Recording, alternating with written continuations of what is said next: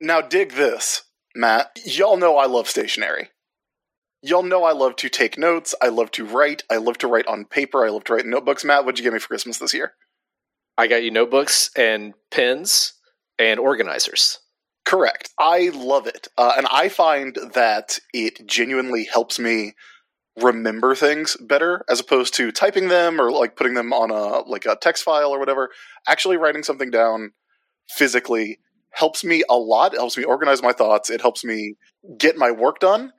And ever since I got my new uh, iPad and I got the Apple Pencil with it, I have been doing that on there, and that's great. The only problem I've had with it, it doesn't quite feel like writing on paper, which I, is a feeling I like.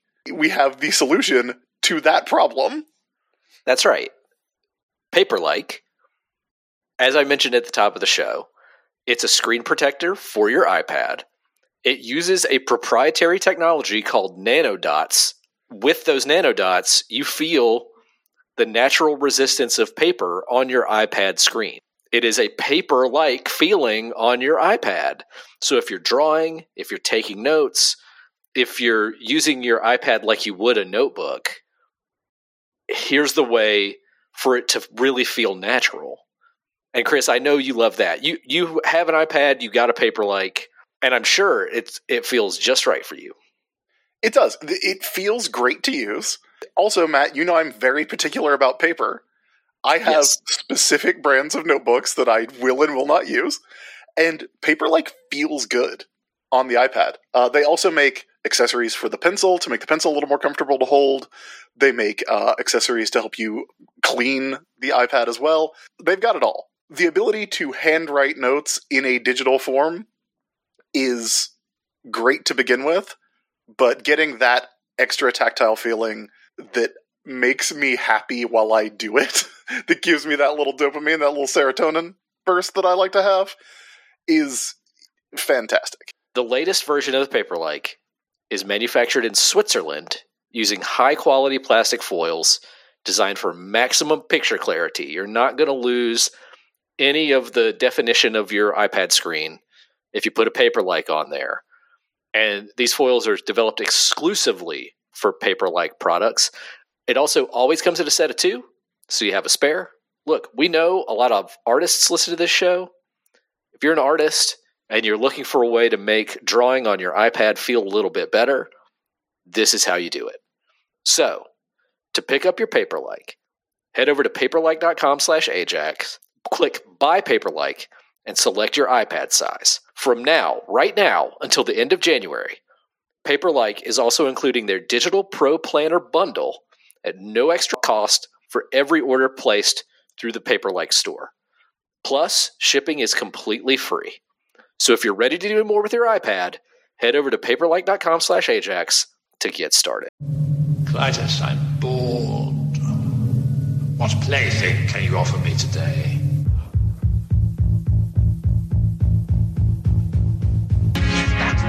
Ajax to bring back his body.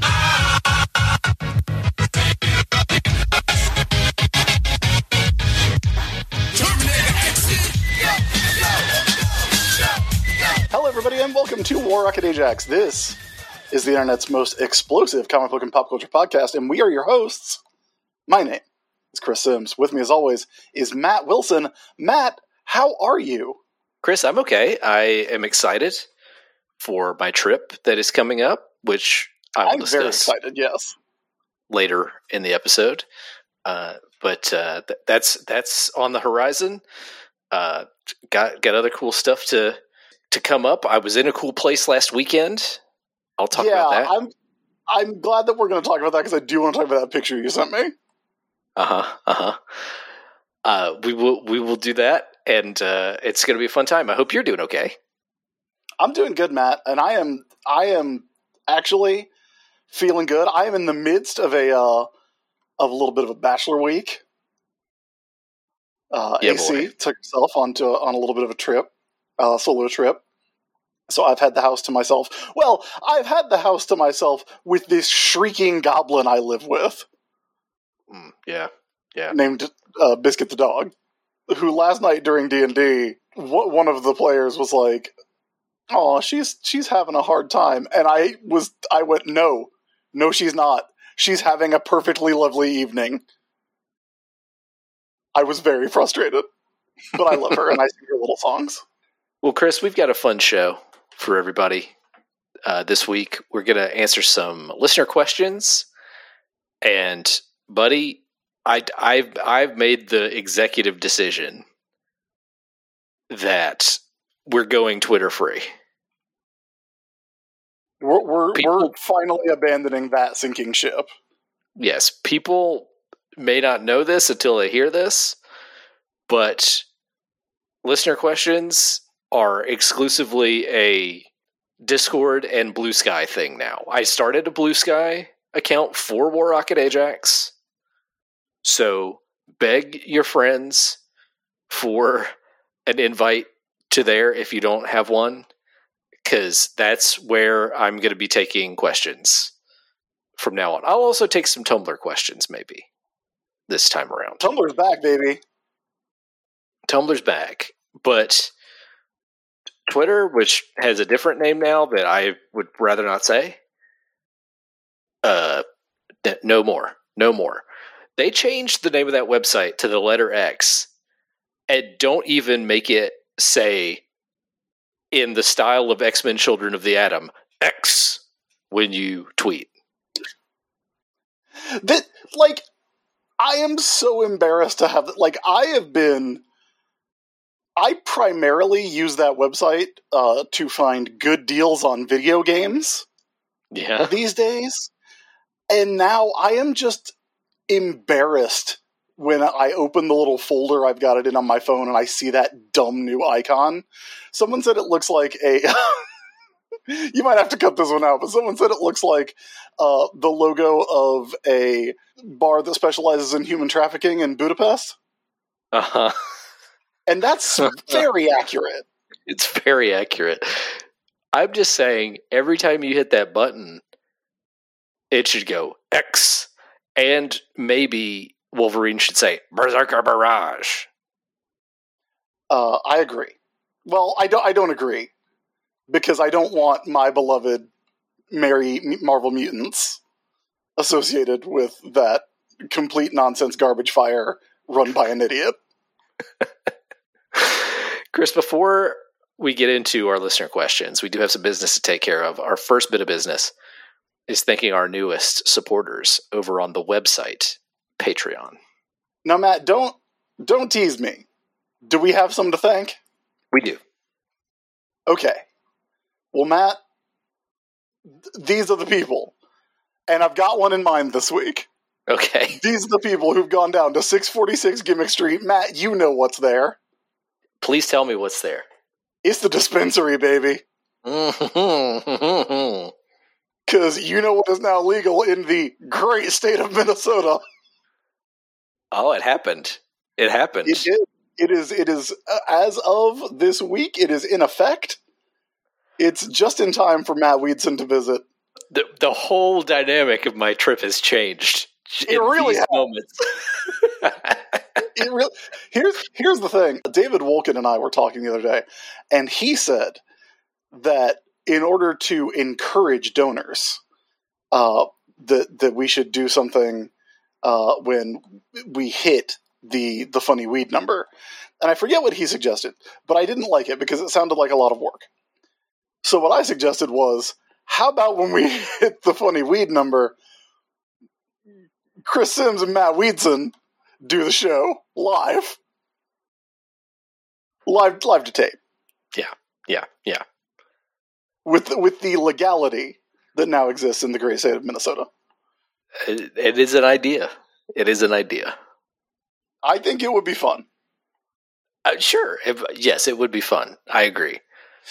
So Matt, while they're down at the dispensary and they're saying, "Hey, I would love to get those dudes on substances that are now perfectly legal in the great state of Minnesota," they should also go to Patreon.com/slash WarRocketAjax because they can contribute to things that we spend our money on like that. But I, I will say, more importantly, those gimmicks they keep sending the mail called bills.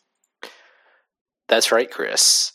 Uh, we do have some new names to read out I want to preface this with the caveat that some kind of weird malfunction happened with Patreon this month, causing us to lose like 20 Patreon backers.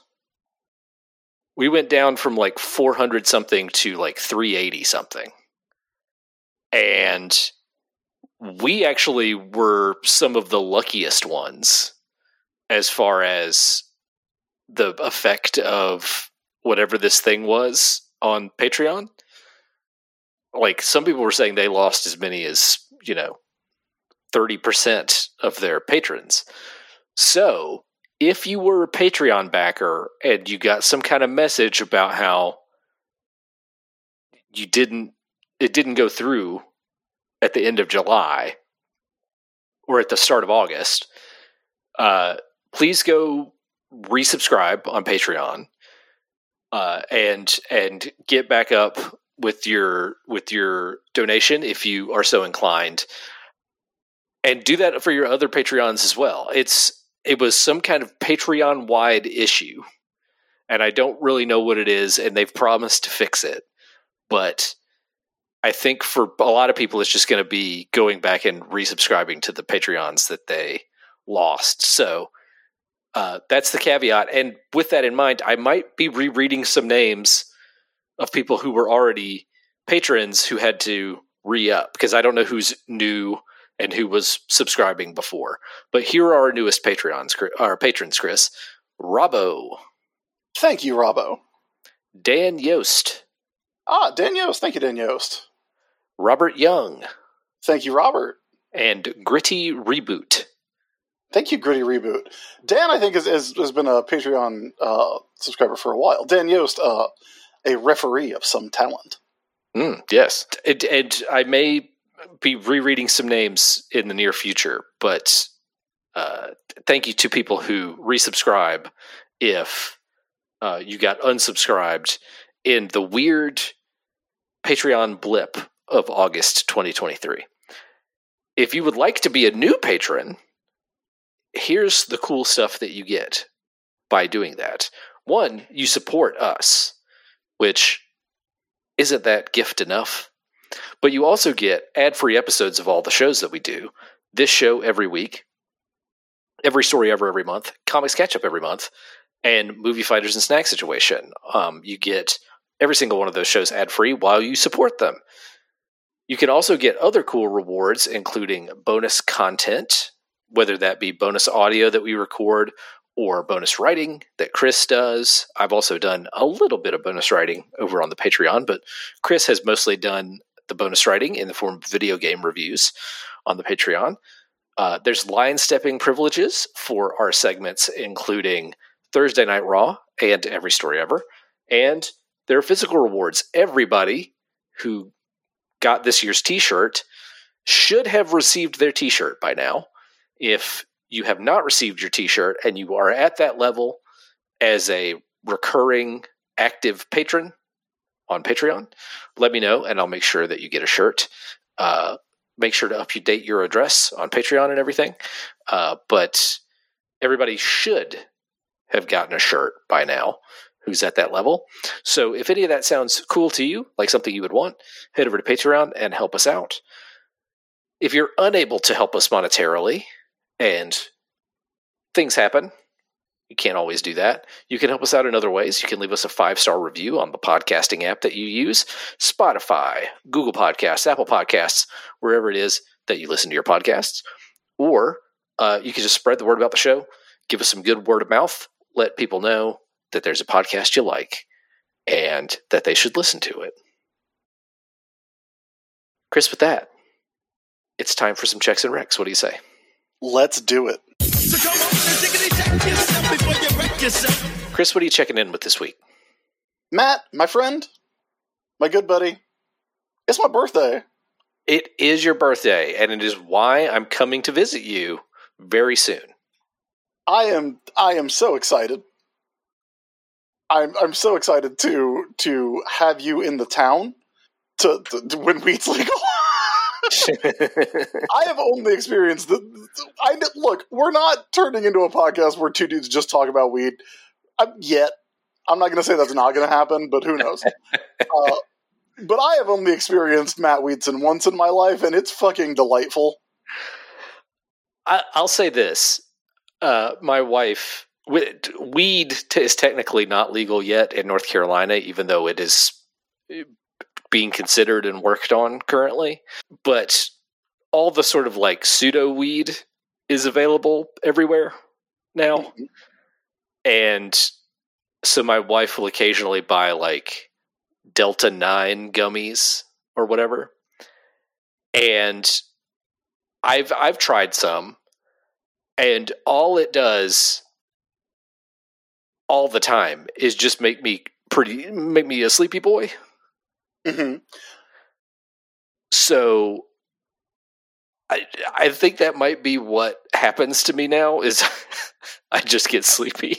Well, I have a story if you'll forgive me a tangent. Please.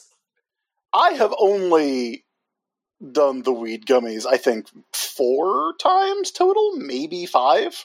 Okay. Some of them were uh, brought to me from the great state of Massachusetts. Uh, and the thing is, the the ones that I like are the ones that that give you kind of the body high, but not the the brain one. The head because high, it, yeah. It just makes me feel like I'm I'm pleasantly drunk without being drunk, which is nice. You know, for a day at the Minnesota State Fair, it's great. Uh, but then I, we got some, uh, and uh, I took one from the state of New York City, New York Manhattan. Right, the state of New York City, New York Manhattan. State of New York Manhattan.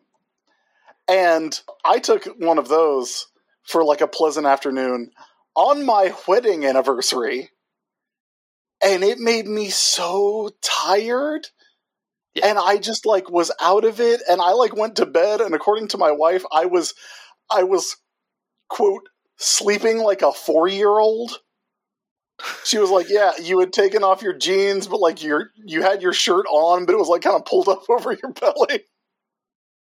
I was out of it. We had we had dinner reservations. I had to get up and go to dinner. Uh, but yeah, then what I found out was that one was uh, five times the dosage that I had been taking previously. I see. Yeah, so I'm pretty careful about about mine. Uh, that was the most recent time I have tried it. Uh, anyway, but yeah, it's my birthday, man. I'm turning uh, 41 years old, which is a very exciting age for me to be. Looks like we made it. That's right. Over the hump. Come now, baby. So I did what you do when you turn 41. Uh, kind of the the tradition that like, you know, if you're a a person of a certain age, I'm sure you've done this. Matt, you can look forward to doing it uh, next year. Of course, I went to the Mall of America and I bought a Lego set that cost me 500 American dollars.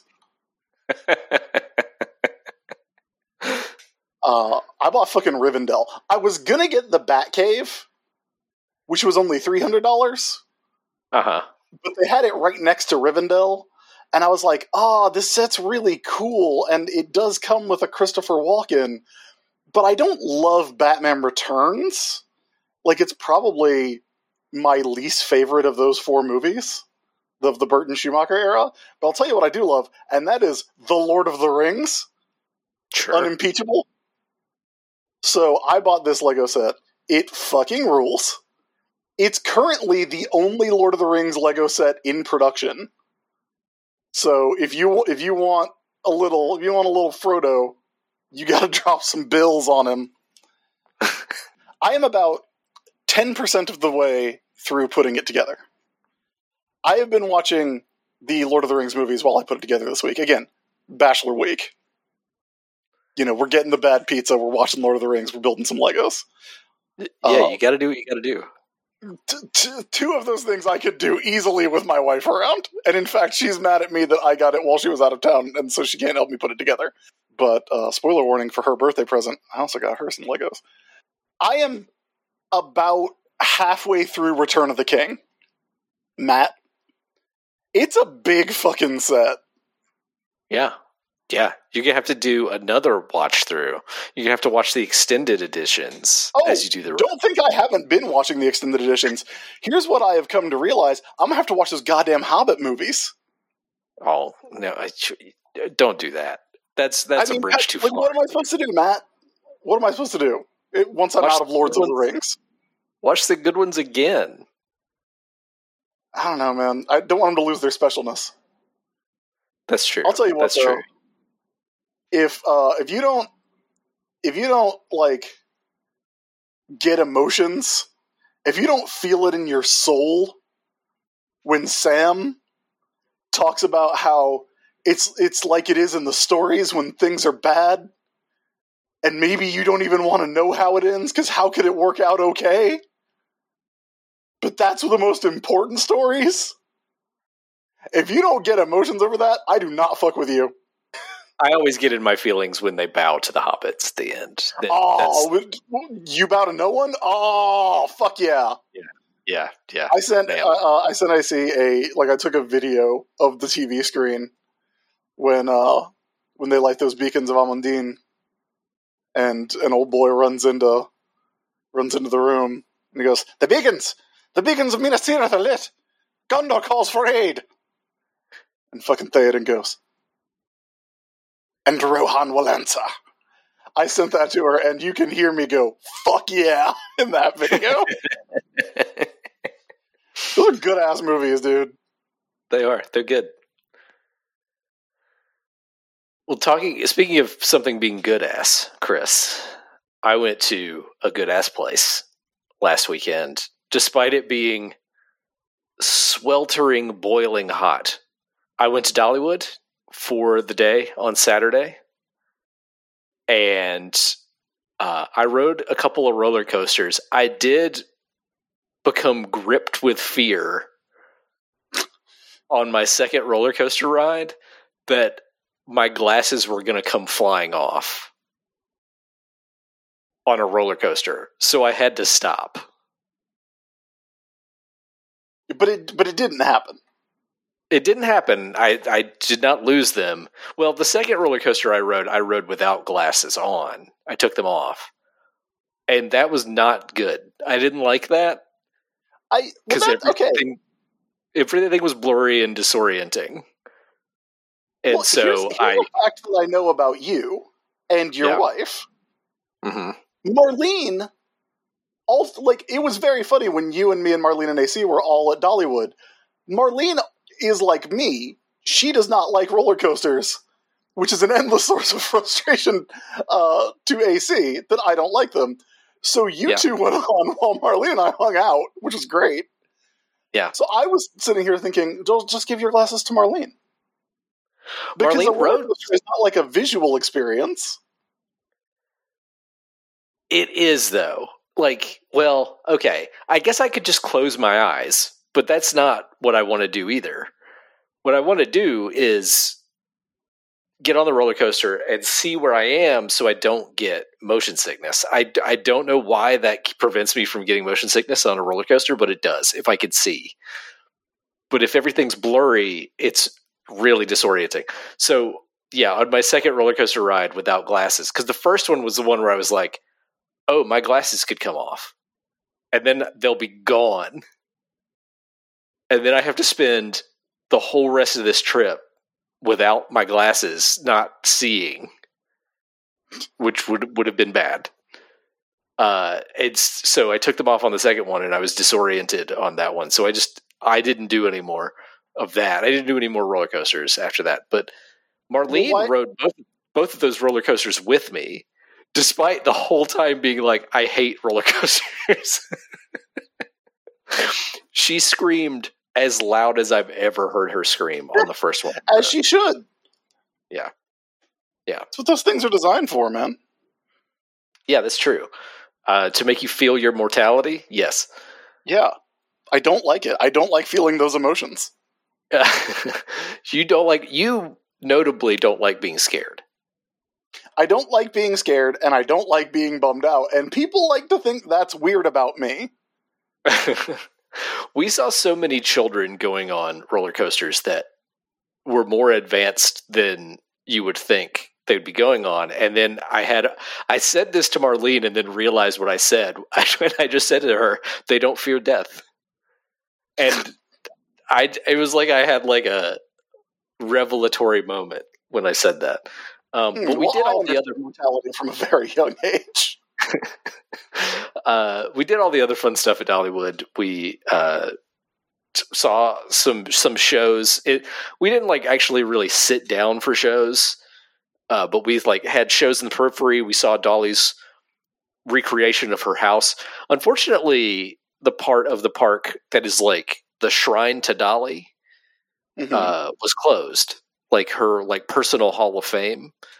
Uh, it was closed Oh, for that's, like, renovation. that's like the best part, though. I know it was closed for renovation, so we couldn't go.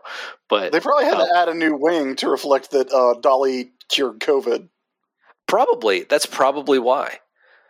Uh, t- no joke. That's probably why it's closed for renovations.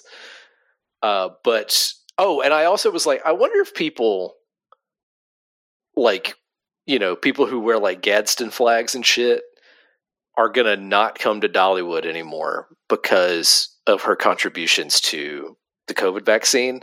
Uh, no, God, I they don't so. care. Oh. They don't care. Hmm. Uh, just And FYI. imagine that the, those people don't really have the strength of their convictions. Interesting. That's, that's Yeah. Would not have expected that. definitely ate cinnamon bread. Sent you a picture of it basically gone because I forgot to take a picture. You sent me a picture of an empty cinnamon bread tin, which is Uh-huh. fucking funny. I I was like I realized after we had literally basically eaten the whole thing, I forgot to take a picture of this. and uh, and so I sent you yeah a picture of an empty tin essentially. Uh, it Yeah, was which I thought was hilarious because a, it was like, hey, not only is is is this the thing that we have talked about at length that we both like that you did not have, but also, of, of course, the cinnamon bread was in front of you. You cannot do anything but eat the cinnamon bread. Yeah, I could not take a picture until no one it has was ever taken a picture of that cinnamon bread. That's true. You can't. It, you're you're compelled to eat it before you take a picture of it. Um, Yeah.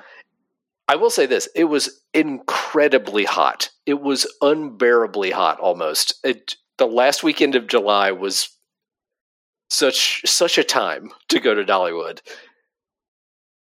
The cinnamon bread was hot, and it was hot, making the experience of cinnamon bread slightly worse. I'm not going to say it mm-hmm. was bad because it wasn't. It was great, but it was hot. And by the time it was like mid afternoon, I I was essentially done. it was it. I couldn't do it anymore.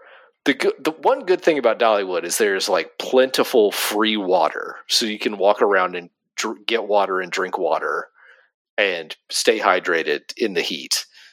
But man, oh man, was it hot! As soon as we left, there was a huge thunderstorm, uh, and so the four of us, because we went with some friends, the four of us went to in our like sweat covered clothes.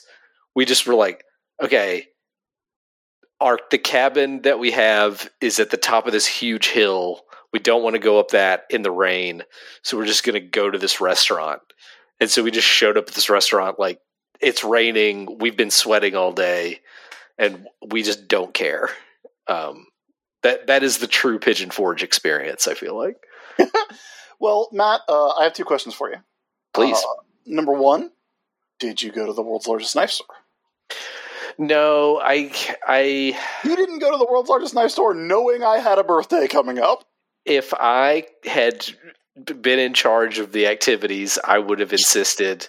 But I didn't want to force people who didn't seem interested to not go. So that's we didn't go. They, wait, they weren't interested in knives? They weren't interested in the world's largest knife store. No. That's weird.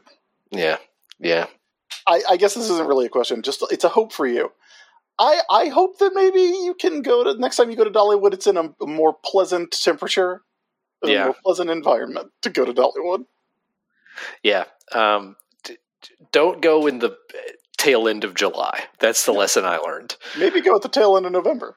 Yeah, yeah. Um, I will say this: uh, I'm really getting to the point where Airbnbs, I'm completely done with them. We rented that cabin on Airbnb, and the problem with this one was wasps in the bathroom. That's a terrible place for wasps to be. We walked into that bathroom and we saw one wasp, then we saw two, then we saw three, then it was like six.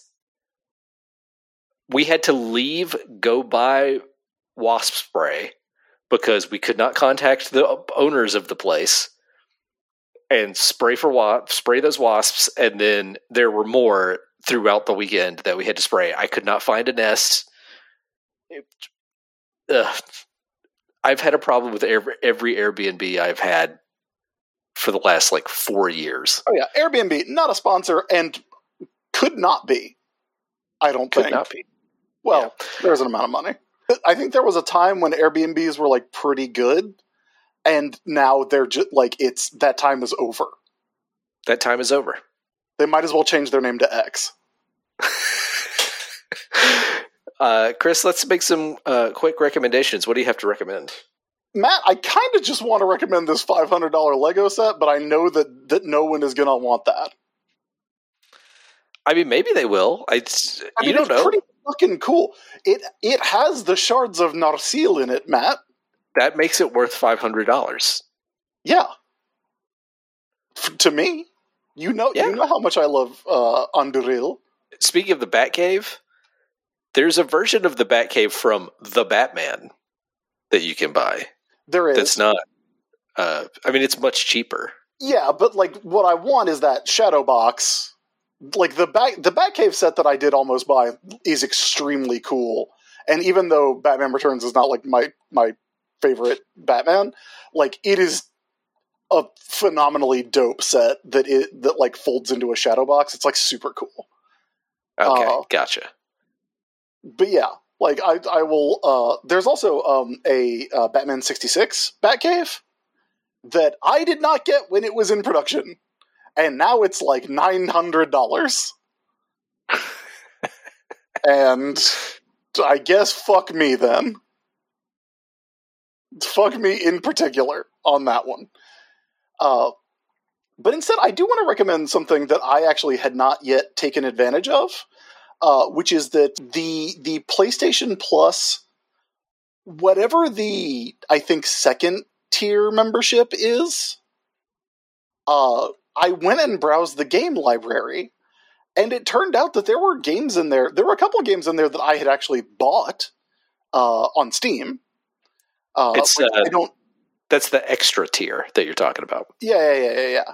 Uh, that I I had bought uh, on Steam, so you know I'm, I don't regret the purchase, but uh, I would have maybe tried them out there first. But there were also games that like I was really like I I almost bought. Both of the Dragon Quest uh, Muso games are on there.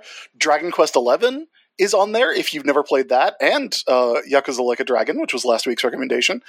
Uh, Yakuza Six is on there. So much stuff that I was genuinely surprised that I I hadn't realized was just available now to me.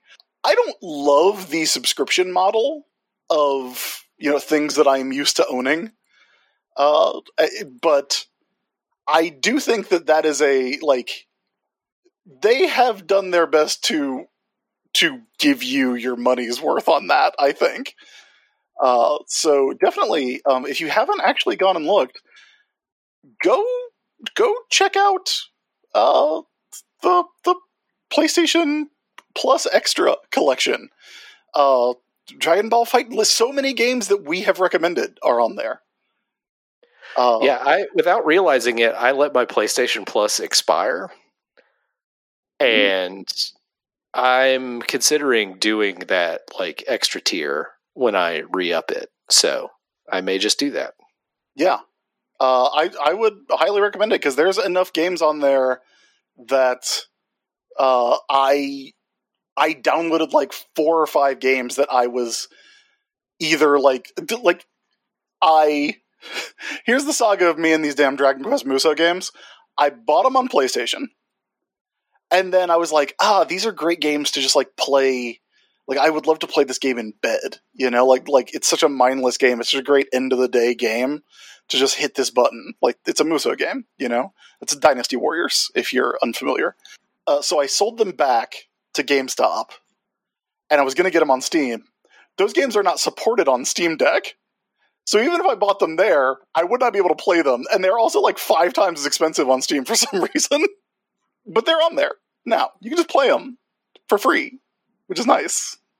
So, uh, go check that stuff out. It's it's good. Go play Yakuza. They're fun. Uh, Matt, what is your recommendation for this week? Well, Chris, I would like to continue the trend of not recommending stuff from Struck Studios in the continuing strike from the WGA and SAG. So instead, I'm going to recommend something. I know we've recommended the show as a whole on here before, but I'm going to recommend a specific episode. And I know for a fact that it's also not a Struck production because it's a documentary series. Uh, it's Dark Side of the Ring, and it is specifically the episode from this week, the week that we're recording, about Bash at the Beach 2000, the episode that sold me on this season. Yeah, I mean, I was going to watch this season anyway, but the one that had me the most hype for this season of Dark Side of the Ring because let me t- I'll tell you it's not that I dislike the episodes of Dark Side of the Ring that are about like a wrestler having a tragic death or otherwise having tragedy in their life. But they can really wear on you after a while. Mm-hmm. It's a lot of the same stuff, right? Like drug addiction, not being around for their family, some kind of violent attack or something like that, or they did something to harm somebody else. Like it's a lot of a lot of that stuff gets repeated in those stories. Not to Uh-huh. downplay or belittle those stories because they're all like individual stories of individual people. But when you see them back to back to back, it's it's they can be repetitive, right? Mm-hmm. That's why my favorite episodes of Dark Side of the Ring are the ones about an event that went off the fucking rails. Yeah, the Collision in Korea episode is is I have rewatched that one a couple times. It's fascinating. It is that is the best episode of Dark Side of the Ring. Yeah. The Collision in Korea episode is yeah, absolutely fascinating. The one about the the plane ride from hell is great. This one about Bash at the Beach 2000 enters that pantheon Oh, that's so good. because Like Bash at the Beach 2000 that's a show that I I have a lot of love. I I just love the politics and the bullshit. Yeah. So for people listening who don't know about Bash at the Beach 2000, it was a WCW pay per view um, that there is dispute over whether things went as they were supposed to on the show or not. And at one point, we watched it like a few hours before we started recording this episode. And at one point, I paused it and I told Marlene, it is impossible to know who to believe in this because everyone talking who's giving their side of this story is a known liar and fabulist. Yeah, because it is a it is a conflict between Hulk Hogan, mm-hmm. Eric Bischoff. They're on the same side. Er- Eric Bischoff and Hulk Hogan are on the same side. Uh-huh. And then Vince Russo is on the other side. But but but Bischoff like is on Hulk Hogan's side, but maybe wasn't at the time. Boy, he defends him hard on this episode of the Dark Side of the Ring, though. Yeah. Yeah. And uh, so you don't know who to believe because everybody's lying. And then at some point in an interview on the show, Dave Meltzer says it's it's two it's a bunch of stories from a bunch of people who are known liars, so I don't know who to believe. so Dave Meltzer just says it in the episode. It's great. Also, I've never seen anything make Jeff Jarrett look better. Jeff Jarrett comes off as the voice of reason in this episode of Dark Side of the Ring, and it's fascinating. I feel like we are in a critical reappraisal of Jeff Jarrett that is wild to me. Yeah. But maybe I've been wrong. Cause I do kind of like it when he shows up in in AEW and everybody's like, "Fuck this guy." It's weird, right? Like there was a long period where it was just like, "Oh, Jeff Jarrett, God, what what what new company is he starting now?" Like, you know, it was like he went through his like dark middle, and now he's hung around long enough to come out on the other side of it, where he's like golden again. And I, I'll tell you, this episode of Dark Side of the Ring does a lot to rehabilitate Jeff Jarrett in my eyes. Incredible. Because, I, I cannot wait to watch it. yeah, it's it's great. Uh, if you don't watch any other episode from this season of Dark Side of the Ring, because again, they can be a lot, uh, like a lot of like dour, sad stuff. This one doesn't have the dour, sad stuff. It's just a fun episode about a show that was a shit show. Fuck man, I might watch that tonight. You should. I I, I highly recommend it. Uh, so, uh, Dark Side of the Ring, Bash at the Beach 2000. That's my recommendation. And Chris, with that, let's talk very quickly about some of the comics that came out this week. Let's do it. Chris, I want to start by talking really quickly about X Men number 25, uh, which is the start of the Fall of X storyline, which I mistakenly called Death of X a few weeks ago on the show. Death of X was a whole different story. I hope it's actually fall often. Fall often, yes. Um, but this is this is Fall of X, and I, I I won't get into all the plot details of this. I will say how much I enjoy uh, the character of Doctor Stasis, who is another Nathaniel Essex clone. So he's like Mister Sinister's brother, and instead of a diamond on his forehead, he's got a club.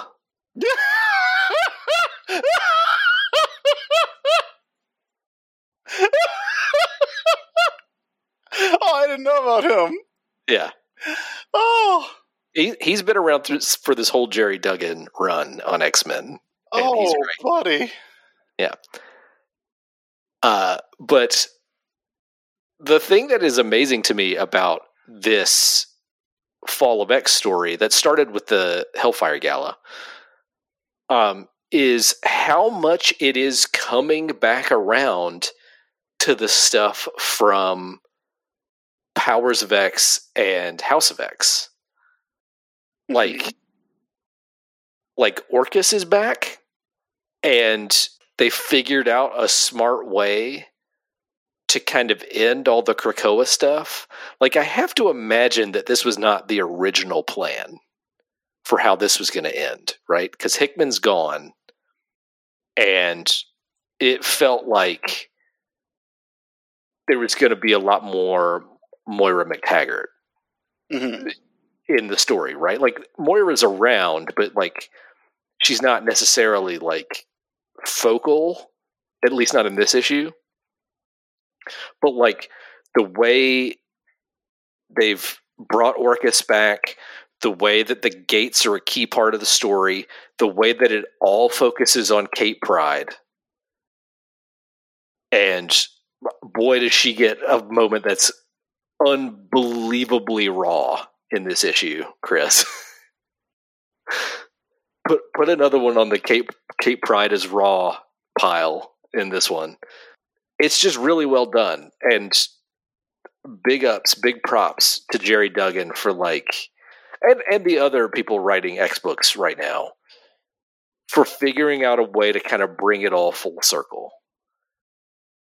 Cuz it seemed to me like it wasn't necessarily possible once Hickman left, you know? Hmm. But they did it. They did it. Uh, or they are doing it. We'll see how Fall of X actually wraps up. But so far, I'm really impressed with the full circleness of all of it. Uh, up next, uh, Peacemaker Tries Hard, number four. Uh, we've talked about this book. We've talked about how good it is. It's Kyle Starks doing a comic about John Cena as Peacemaker. Kyle Starks and Steve Pugh. And this one has an extended gag where Peacemaker is telling Amanda Waller that Bruce Wayne's been kidnapped, and she thinks he means the person Bruce Wayne instead of his dog Bruce Wayne, hmm and keeps talking about the dog Bruce Wayne, and she keeps thinking it's the person Bruce Wayne, and it's very good. I Also- told AC about Kyle Starks writing a comic where Peacemaker has a dog and the dog's name is Bruce Wayne. and she had the exact same reaction that I did when I saw that, which was, "That's good. oh, that's good." Uh, also, Snowflame is in this issue, I do love Snowflame, Matt. He's the supervillain who's powered by cocaine. And he is introduced as that exactly. It's great. Kyle's great. Steve Pugh's great. Uh, please read this book. It's it's a hoot and a half. Finally, I want to talk about uh, Justice Society of America number five, which I think more or less wraps up the first arc on the book. Um, this is by Geoff Johns with art by uh, Mikel Janín and Jerry Ordway. And I was pretty hard on this book's first issue, which did a lot of killing of justice societies. But I do have to say, this issue is pretty good. Like it's it's sort of the climax culmination of the Per Degaton story. And it ain't bad. I kind of liked it. And it's got a splash page that I would call like frankly Morrisonian. I am narrowing my eyes so hard, and I know you can't see it, but I am I'm- like so suspicious of you right now. I'm not kidding. Okay. It's not perfect. There's one moment that I think is really cool, and again, I would even call Morrisonian. But also, Per Degaton gets sent to the Flashpoint universe.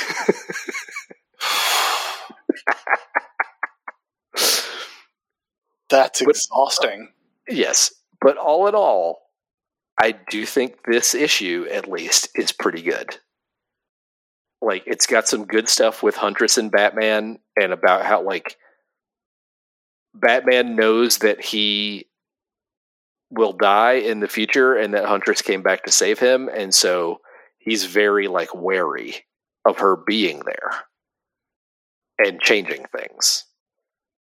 Um, and then things do change as a result of her actions. Um, so while not a perfect book, I will say that Justice Society, this run on Justice Society, has gotten better than it was at the start.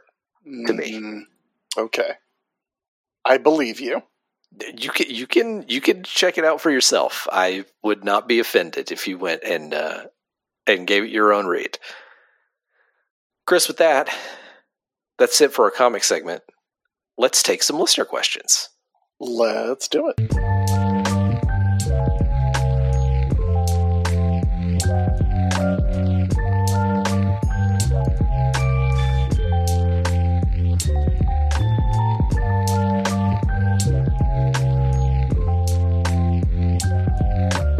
Chris, we're going to start with an email sent to us, or a question sent to us by email from Lucas Brown. Lucas says, You guys often talk about the rules of writing a particular hero, such as Batman doesn't kill or Spider Man should always end up down on his luck. But what about villains? Do you personally feel that there are particular things to keep in mind when writing a villain or it feels off? Yes. Do you do you can you think of any immediate specific examples? Yeah, the Joker should be funny. Like funny for real. Like like for real funny, yeah. The Joker Okay. should be funny. Like I, I think it was on this very show where we talked to Greg Rucka, and he was talking about that scene in one of my favorite Joker stories, uh, Soft Targets, and uh, how he wrote that scene where the Joker is uh, like breaks out uh, in the interrogation room at the GCPD, and then he comes out and into the like into the police station and goes, "Oh no, it's the cops!" and like, and that made him laugh, and he wrote it. And I like, I think that's an important thing. Like, I think, I I think uh, Morrison's Joker is funny. Uh, I, I I think In a different kind of way. In a different in a different kind of way. But like, yeah, like the Joker should be funny. I think people miss that because he's he's you know because of the kind of character that that he's sort of evolved into. But I don't think being funny and scary are different. And as we've talked about, or, are, are too far apart or mutually exclusive. And as we've talked about, like they're actually really close. Like if you can be funny, you can be scary. Yeah, I think that's true. I th- I, I think someone who is funny is scarier than someone who's a tryhard. Yeah. Which is unfortunately how the Joker has been portrayed more often than not in recent films. Yeah. Because you also like, I, I think part of it is you also have to be smart to be funny. D- said said the comedy writer to his comedy writer friend. yeah. uh, but you know, you you have to. Th- there has to be writing a joke and being funny isn't easy, and so I think it makes him seem like more of a challenge. So I think the Joker should be funny. I think when he does stuff, it should be funny, and I also kind of think his stuff should have the cadence of a joke. Like there has to be a subversion of expectations to what Yeah. he does. Yeah, And I don't think you get those things. Uh, I, I I know it goes back to Alan Moore, but the whole con- conceit of the Joker as a failed comic sucks. I mean, I I don't dislike the idea that he's a failed comic who becomes the Joker, and then the Joker's actually funny, but funny in a way where also he's murdering people. You know, I, I think there is something to that, but uh, but I get what you're saying. I, yeah, I mean, I guess the idea that he wasn't funny and then he got turned into the Joker and then he was funny is fine. But I kind of like the idea of like the Joker's just funny. Yeah. Like whoever he was before he was the Joker was also a, like he was funny then too. Like I, I, I'm of the I'm of the feeling like I think there's a tendency to write Doctor Doom as like actually if not infallible like very accomplished. And to me the thing about Doctor Doom is that he's got to be all bluster. The, the like- thing that gets me about Doctor Doom is the, is when people write him as having any sense of like actual nobility. mm-hmm. when he's the Tom Scioli making a uh, Doctor Doom analog and calling him Robot Dracula yeah uh, really unlocked Doctor Doom in my head because, like Dracula, he's a monster pretending to be a person.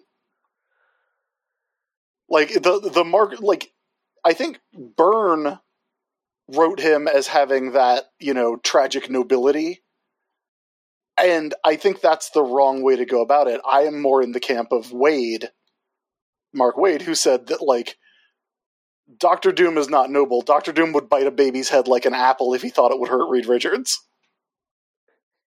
Yeah. Yeah. Yeah.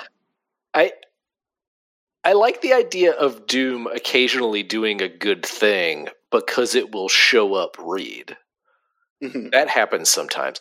I, I actually like the Ryan North version of Doctor Doom so much, and that Doom story uh, in Fantastic Four.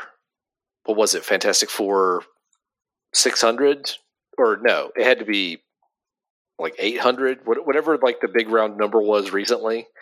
But the Doom story in that, where it's like he's tried everything and he still fails that's that's Doctor Doom. Yeah. Like he built it's it was 700. He can build a time platform, he can like achieve things, but he can never actually get anything over the finish line because he always gets in his own way. And all of his bombast and and and way of presenting himself is like so much more accomplished than anybody is just uh, you know he has a literal mask and then he has his figurative mask too.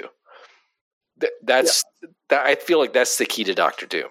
There's an interesting, like, character connection that I, I think about with Doctor Doom and Batman, which is that uh, I believe I'll, I'll get a text from Benito in a second if I'm wrong about this, but I believe it was Eratosthenes uh, had the uh, retroactively unfortunate uh, nickname Beta uh, because he was the second best in the world at everything, which is actually good. And I saw somebody refer to Batman like that, uh, and I forget who it was. So if, if you are a listener of the show, I apologize, but it might have been Kevin Maroney actually. Uh, but this idea that like Batman is a guy who he's not he's he's not the smartest guy in the world, right? Because like Lex Luthor's the smartest guy in the world, but Batman's the smartest guy in the world who's also the best at karate. Like, like Right. Batman's not the best fighter in the world, but he's the second best, and he's the second best scientist, and he's the second best everything. He learned from people, so he he could train himself to be world class in everything. No one, like everyone else, you have to focus to get the silver medal. Uh, if you, you know, if all you do is is the high jump, but Batman can get the second, the silver medal in everything, and I think that's like a really cool way of looking at Batman. And I also think of Doctor Doom that way, but he's the second best in the world at everything, and he fucking hates it. Like he's the second smartest guy in the world. He's the second best sorcerer in the world, and it just fucking gets him. yeah yeah And I think that's like such a great char- like character motivation. yeah I, i'm fully on board with that like Yeah, like that guy. he is he is driven by jealousy in such a way that he's constantly in I'm not mad, I'm laughing actually mode, Yeah. you know? But you know what I mean? The thing that's holding him back is that he won't acknowledge the idea that he could fail, Yeah, and that keeps him permanently as a B plus player. definitely. Definitely. Uh, here's a question from Bluesky from Austin Wilden who says, "Is there a D&D race you haven't made a character for but would like to?" we were actually talking about this last night uh, when I was playing uh, about how there's so many. You know, I, I mostly make NPCs now because I I'm kind of a, a forever DM, uh, which I like. I actually prefer running to playing, so I am totally fine with that. Uh, but as a player, I, w- I was talking about how Meadow was like the first time I played someone who wasn't a human. Uh, and since then, like I Silver was human, but like weird. Like, like Silver was, you know, a dragon. Believed Maybe. themselves to be a dragon, yeah. Yeah. Uh, so I have actually played I, like there's plenty of of races I haven't played. Like I've never played a tiefling.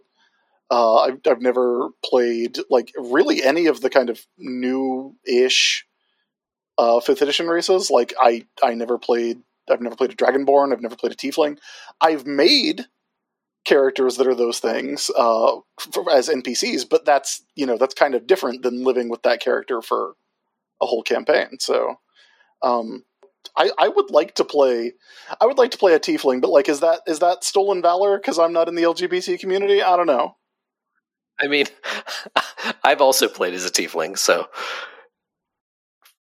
who can say? I hope not. You I might hope want I to didn't. some. You might want to interrogate yourself. Not. I mean, I constantly am doing that. Uh, I have played as a human. I've played as a tiefling. I've played most recently as a dwarf. But that I've never played dwarf as a dwarf. character, that dwarf character was originally intended to be a half orc, and for some reason, I think in the system we were playing under, like it wasn't set up for a half orc or something like that. I'm not sure, but I think I want my next character to be a half orc. That would be cool. Uh, here is a question from uh, our Discord server. Uh, this is from Merriweather. Which characters do you have a back pocket pitch for? Batman, but I think everybody has a a Batman plan. Uh, a Yeah. bat plan. A A bat, bat pitch. plan. I have multiple Batman pitches that would be like ready to go. Uh, Unsurprisingly, I have a Spider-Man pitch that I've had for 20 years. yeah, those are kind of the the big ones. Like I don't I don't have them like I used to when I was more actively pursuing writing superhero comics, but like also like give me a character and I can probably come up with a pitch. I've read a lot of these damn things. That's true. That's true. The the only one I definitely like have a back pocket. I know exactly what I would do if you know Marvel Comics emailed me tomorrow. Is Spider Man more or less? I mean, I have like seeds of ideas for Batman, and I've thought I've thought about what I would do with Superman before, but the most solidified one I have is is Spider Man by a long shot. Yeah, I I- think Superman is a difficult character to just have a, a, a pitch ready to go. Uh, The status quo I- of Superman is constantly changing. yeah, uh, like I was I was talking to uh, Ted Anderson this morning. We got breakfast together, and I was I was telling him about uh, how Mark Waid is currently doing out like kind of continuity free Superman and Batman stories, and it's great. Uh, and I'm sure that that dude, that dude probably has plenty. that dude almost certainly does, yes. Yeah. Uh, here's another email question from Jolene, who says Considering that we know Matt's right and accurate opinion on frozen yogurt, why isn't it ice cream?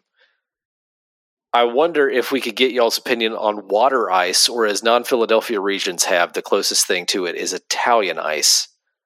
Parentheses, they are not the same. That's like it's like shaved ice, right? Yeah, uh, also known as Hawaiian ice. Snow cone.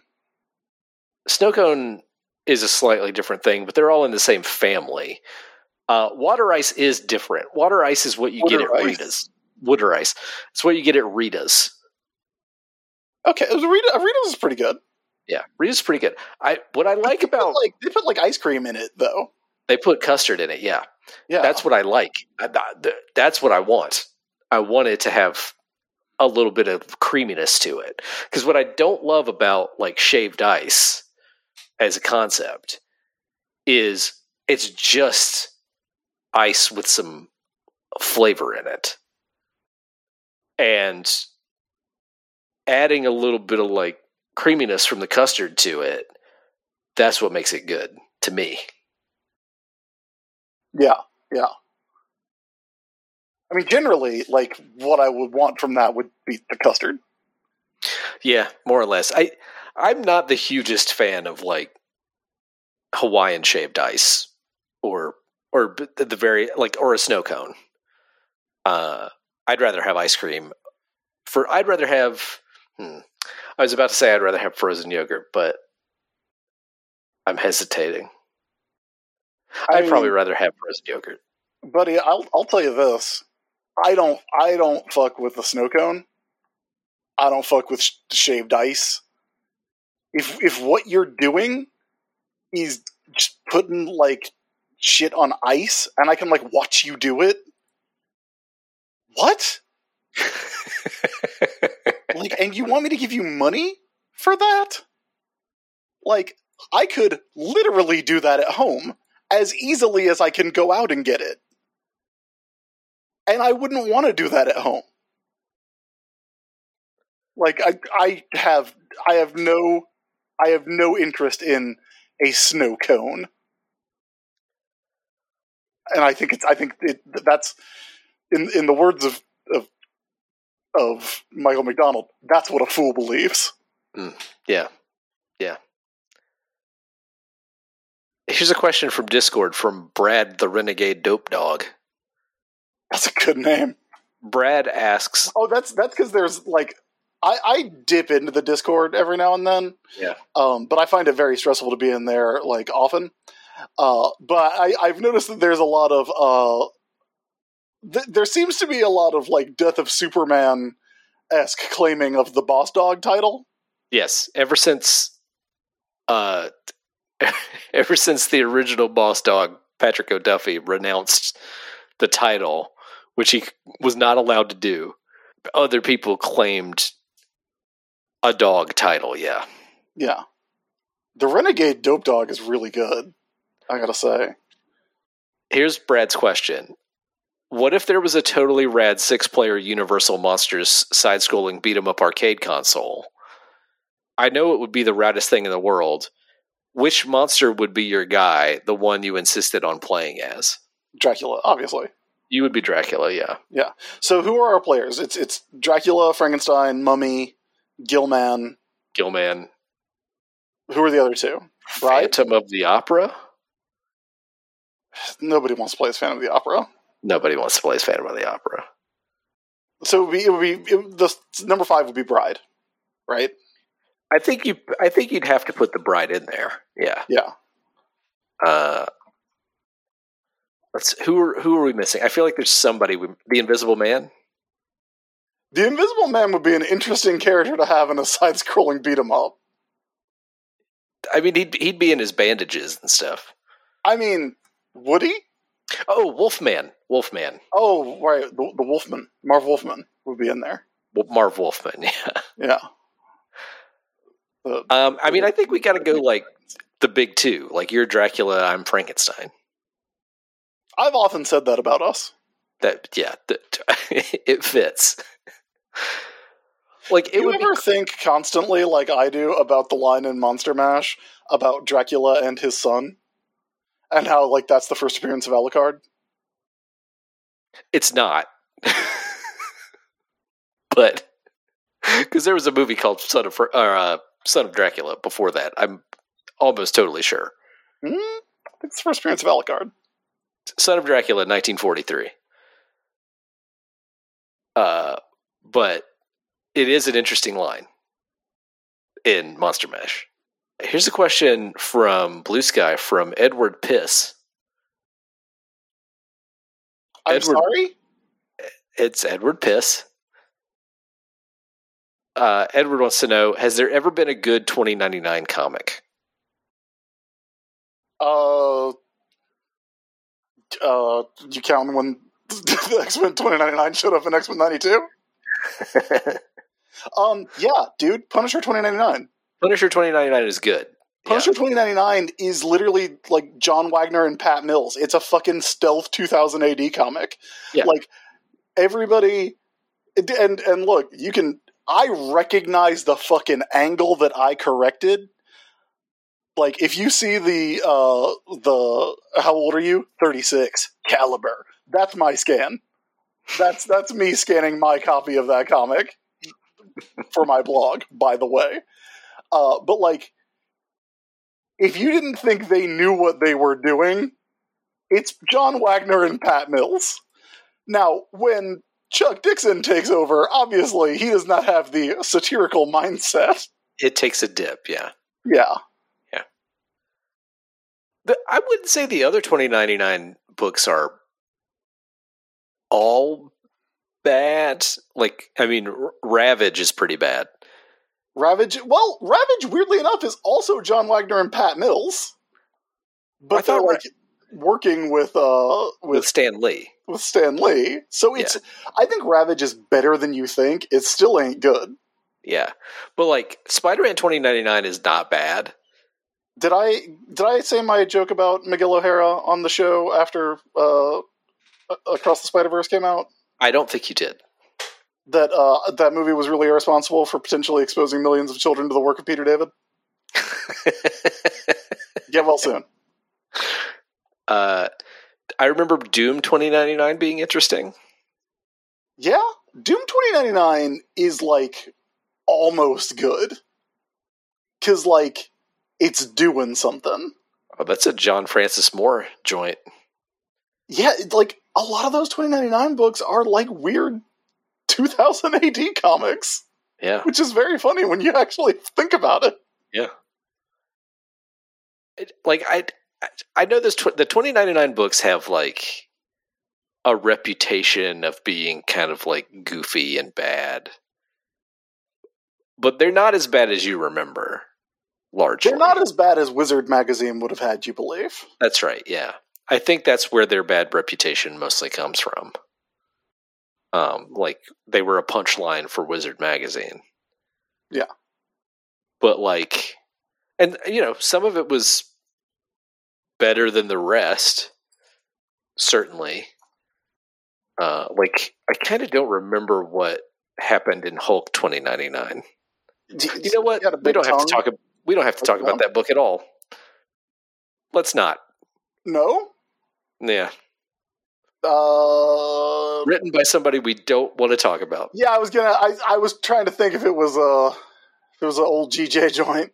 Yeah, Yeah, let's not. uh, yeah, we don't have to talk about that book.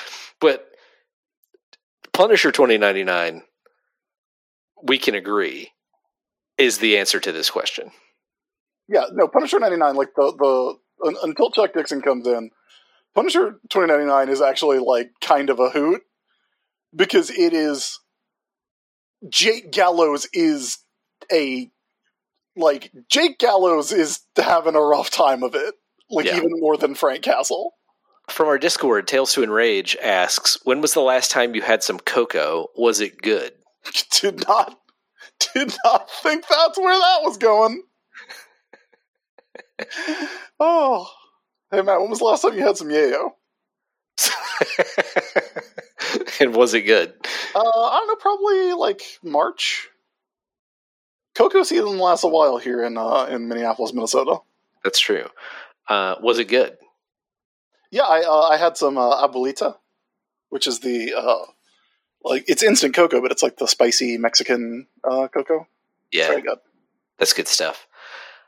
It was definitely like winter time. It was probably February ish that I had some cocoa, and it yes, it was good because I made it at home, and it was Ghirardelli cocoa that I made with milk. So it was oh. it was nice. It was Sorry, I a didn't know I was talking to John D. Rockefeller over here. That's right. I treated myself. I'm not going to go through life anymore just drinking the cheap stuff. Like, if I'm offered Swiss Miss, I'll take it. But like, I, I'm 40. I'm going to have the nice cocoa. You gotta it, you gotta treat yourself. Yeah. Yeah. Uh, here's a question from Bluesky from uh, Barely Sushi. What makes a good comic book fight scene, and who are some of the greats at making them? It is almost, I think, all about pacing. Like it is choosing the moments to skip and the moments to draw. Yeah. And which which moments get the like the setup panel. Uh, it because it, it's it's the it's the hits, but it's also the moments between the hits that really do it, which I think uh, uh, Berserk is really good at. Yeah, Kentaro Miura knows how to pace and show a fight in a comic book. The the thing for me is I, I feel like fights in comic books serve a handful of different purposes. The fight itself can advance the plot. The fight can be a way for two characters to be in the same space so they can exchange dialogue, which advances the plot. Or it can be something that the creator puts in as as filler, as like something cool to draw. And I think all of those are valid, actually. Like I, it sounded like the third one was the one I was ragging on, but I think all of those are a valid reason to put a fight scene in a comic book. What's important is is it visually dynamic? Does it make the reader feel something? And can it be surprising or somehow innovative? Mhm. Like, if if it is a fight for the sake of a fight, then it better look it better look fucking cool. Yeah. if it advances the plot, that's not as necessary. But if it's just a fight for the sake of being a fight, you got to come up with some visual jazz. Like, Yeah. I, I think a lot of it depends on what the fight is there to accomplish. Yeah, which I think I would say that when I think of like who who are the best people at drawing fights in comics, the people that come to mind are are cartoonists, the writers who and artists. Yeah, Stan uh, Sakai. Yeah, Stan Sakai. Um, but but I mean, I was thinking of Simonson, which is not too, to say that yeah. Simonson can't write a good fight scene and someone else draw it, you know. And it's not to say that like I think there's only one comic that John Romita Jr. wrote. It was like an image book from the mid 2000s, uh, but he can draw the hell out of a fight scene. But like Walt Simonson, Simonson is like top five comics creators of all time, and like top three fight drawing guys, fight choreographer artists. Yeah. Uh, if only because of uh, that issue of Thor where Thor fights the Midgard serpent, and every page is a splash page, and Thor hits the Midgard serpent that so hard that he breaks every bone in his own fucking body. Yes. Uh, but like, so like Simonson, Stan Sakai draw draws incredible fights uh, that like are so beautifully choreographed. Like you you nailed that one. Frank Miller, Frank Miller draws good fights. Yeah. Well, the, the there's a similarity between Miller and Romita, Mhm. and they are often compared.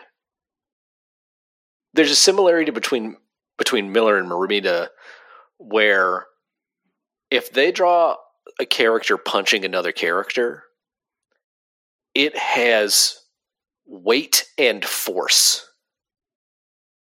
Yeah, You know Like, what I I mean? don't- like like you see the impact and that I think that is a key to drawing a comic book fight scene. If if like I'm not an artist, but if I was going to give advice for how to make a comic book fight look and feel like something, what I would say is don't show the hit, show the split second after yeah. where the Uh, impact is felt. I wouldn't say that they're like the best at drawing fights, but Alan Davis and Jim Aparo are like the best at drawing hits. Yeah. Like, because Yeah. Aparo draws some. Aparo draws Batman with hands the size of fucking frying pans, and when he hits somebody, like when Batman and a Jim Aparo comic wrecks somebody's shit, you always see that person and like their fingers are like splayed out. like they are they are like fucked. And I love that. Yeah, uh, I th- I think you're onto something there too. I mean, we're gonna bring this back to pro wrestling. In pro wrestling, the offensive move, it's good. I mean, it's meaningful for the offensive move to look good, but it's nothing if the opponent who is taking the move doesn't sell it. That is also true in comics. If you just show the punch, the offensive punch, it's meaningless. You got to show the person taking it fucking just being absolutely wrecked. Yeah, that's Right. the effect. Yeah. Uh, Mike Parobeck, uh, RIP to a real one, was really, really good at that too. Uh, but yeah, I would say, like, for my money, I don't think anybody does it better than Simonson. Uh, Kentaro Miura, uh, Akira Toriyama, honestly, Yeah. does some pretty good ones. Uh, it uh, and while we're on the the you know manga tip, like Eiichiro Oda, like the fights in One Piece are beautiful. Uh, like I said, uh, that guy who's mean to that one dog, and then Luffy hits him with the fucking Rainmaker. That's great. Oh, Daniel Warren Johnson. Yeah. the answer is Daniel Warren Johnson now. I was about to say. Yeah, Um,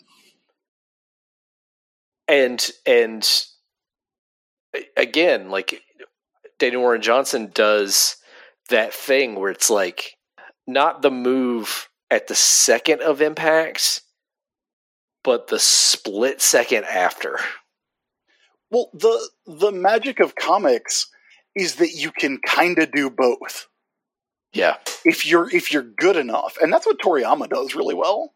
Uh, because Toriyama's fight scenes, you get like a lot of the like your eye is following the impact into the person who just got hit, and you know you get those great faces, and then the way they're paced, you get like the people you know going through mountains and shit, and then you see them with the like the aftermath. But you a lot of those panels like just unsurprisingly found this uh, page on uh, David Brothers uh, website. But I mean, look at look at this uh, on old fourth letter.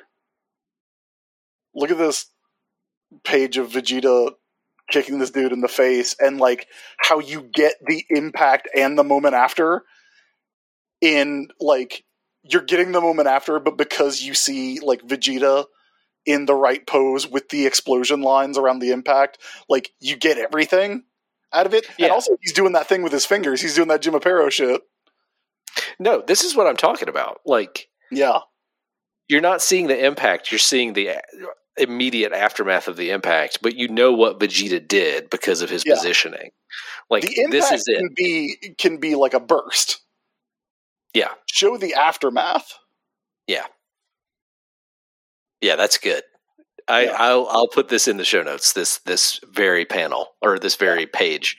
I gotta, Uh, I gotta sit great. down and read more Dragon Ball. Um, I know we had a rough time with that first volume, but I just gotta believe. Yeah, I mean it starts out pretty rough, but Yeah, people have told We- me where to where to I should actually start uh, with the the World Tournament arc.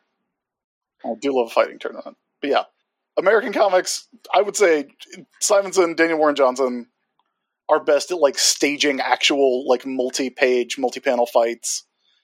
Uh, and then I'm sure there's like, you know, I I've never read I've never read Naruto. I've never read Bleach. I've heard those have some pretty solid fights in them. Uh, but you know, Toriyama, Eiichiro Oda, my my, sho- my shonen manga boys. uh, secretly a Summers on our Discord wants to know: Do you like musicals? What superhero would be best suited for a musical? Uh, I do not. I like some musicals, but they have to be really good. Like I, I'm not, I'm not against the idea of musicals. I got really I took a class in college about horror movies and musicals that made me see a similarity between those two genres that I had never thought of before. Interesting. And so I I, I see a kind of a I, I- there, there's there's a, a potential in the musical genre that's that's really good, but sometimes they can often be bad.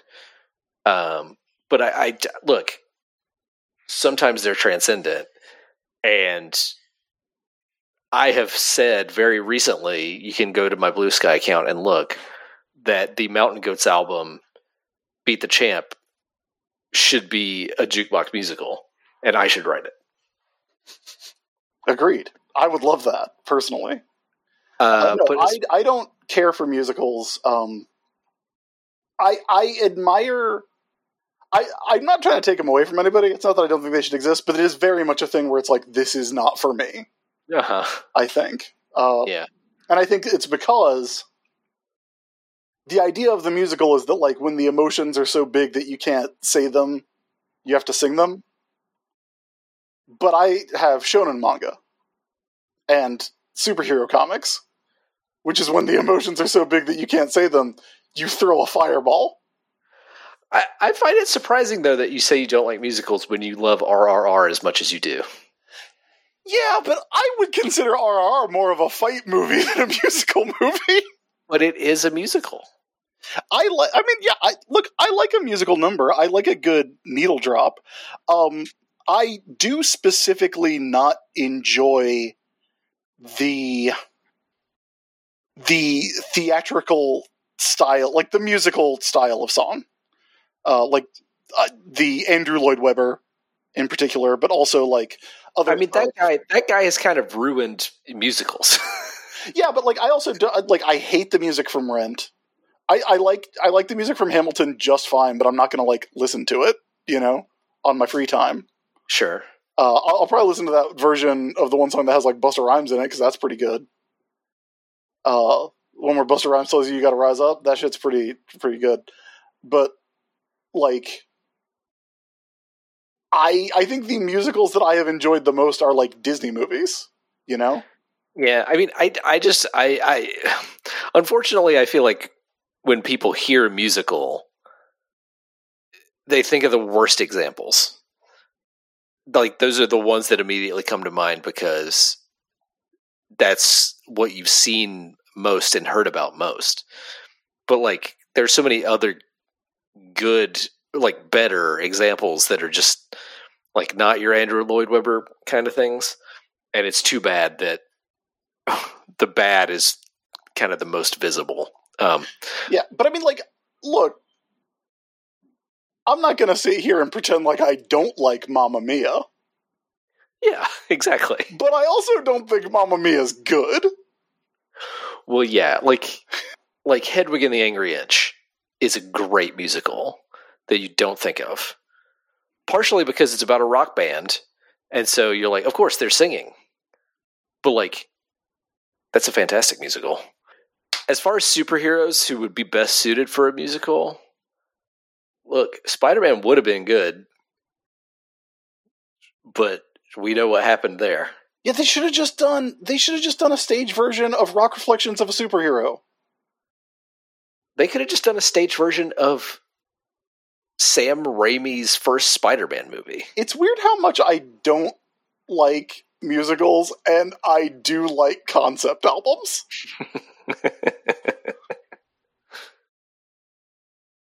yeah. I- I- let's see. What other superhero would be a fit? I mean, obviously Dazzler. I'm genuinely surprised that the Batman one has never happened. The one that, like, you know, because there's been stuff for decades. Like, Jim Steinman wrote a bunch of music for a, a Batman musical. But Batman fans, and you know who I'm talking about, would hate. talking about me. No, no, I'm talking about. You, you know who I'm talking about. the people who all say like Batman has to be gritty and realistic and dark and alone. Like all things that Batman is provably not. Yeah. like People who forget that like Batman was created in 1939 and Robin was created in 1940. Yeah. um they would hate the idea of a Batman musical. Probably. Like the the Batman singing. What? What? What if there was a Batman musical but Batman was the only guy who didn't sing? That would be Wait, very fun. Sorry, that's the Music Meister episode of Brave and the Bold. That's very funny. I just realized I came up with the Music Meister episode. Uh, let's see. What other superhero could be yeah, could could be in a musical? Like that whole gag on the Hawkeye show about the Avengers musical kind of ruined a lot of the those characters for that. I don't know. That's an interesting idea. I'll have to think about it a little more to uh, to come up with a good name of somebody besides Dazzler, obviously. CJ Crawl asks, "Would you consider Gareb Shamus cool or a fool?" I would say Gareb Shamus is a Mort of the Month. He is, boy, boy, you got him. You got him good. You got him good. Uh, Matt, parentheses, boss dog, asks, What would you happen to be looking for an excuse to talk about Star Trek for a few minutes? Uh, always. Any any, any Star Trek thoughts to share currently? Uh? I'm behind on Strange New Worlds because I'm waiting. You know, AC and I watched that one together uh, because we are we are we are bonded through Star Trek, not unlike James T. Kirk and and Spock. But the the episode of the like I fucking love these episodic ass Star Trek episodes we're getting. Matt, have you watched any of Strange New World season two? I haven't seen any of Strange New Worlds. Period. Okay, there's an episode where Spock gets turned into a human, Okay. and oh no, T'Pring's parents are coming to the Enterprise so they can have a fancy dinner, and he has to pretend like he's still a Vulcan. So it's a sitcom. It's it's yes, it's a full a sitcom. sitcom. It's so good. It is utterly delightful. Uh, I love the uh, the T'Pring that they have on that show. Uh, she's just incredible in everything she does. Uh, but like, also, old boy they got playing Spock's really good too. And Anson Mount, who Anson Mount's a good looking man. Just, just Black- throwing that Black out Bolt. there. Black Bolt himself. Yeah, but yeah, I'm I'm enjoying Strange New Worlds. Uh, there's a couple episodes that are like very very dramatic, but the one that is just a full sitcom, where oh no, Spock has to pretend to still be a Vulcan while uh, his fiance's parents come to, to the Enterprise is excellent. Also, the guy they have playing Kirk is really good. Uh, I mentioned this, but it's it's so interesting to watch him because he's clearly playing Kirk, like he's playing a character that exists. He's playing Kirk, but he's not playing Shatner, which is really interesting to see. Uh, and I don't know how that dude. d- Apparently, Vampire Diaries was a masterclass because that dude's nailing it. Uh, but yeah, I love Star Trek. Good for him. Good for him. Tell you what else I love: the Enterprise D and the Enterprise E. Enterprise E, best starship design, sovereign class for life, baby. I think I've decided that the well, first of all, there was a Superman musical already. There was, it was not good. Yeah. But the superhero that I think would be best for a musical, best suited for a musical, full straight up Shiz, Captain Marvel slash Shazam. Yeah, Like that that is the plot of a musical. Like a child who can turn into a superhero. That's the one. Yeah. the Captain Marvel movies or the Shazam movies should have been musicals. Chris, I think we're out of time. But th- th- that wouldn't be so dark, Matt. Yeah, yeah. Chris, I think we're out of time. So, thank you to everybody who sent us questions. If you sent us a question that we weren't able to get to, uh, sorry. Uh, send us one next time, and and hopefully we'll get to it. Uh, if you want to get in touch with us, you can email us at warrocketpodcast at gmail.com. Uh, you can also uh, find us on Tumblr at warrocketpodcast.tumblr.com.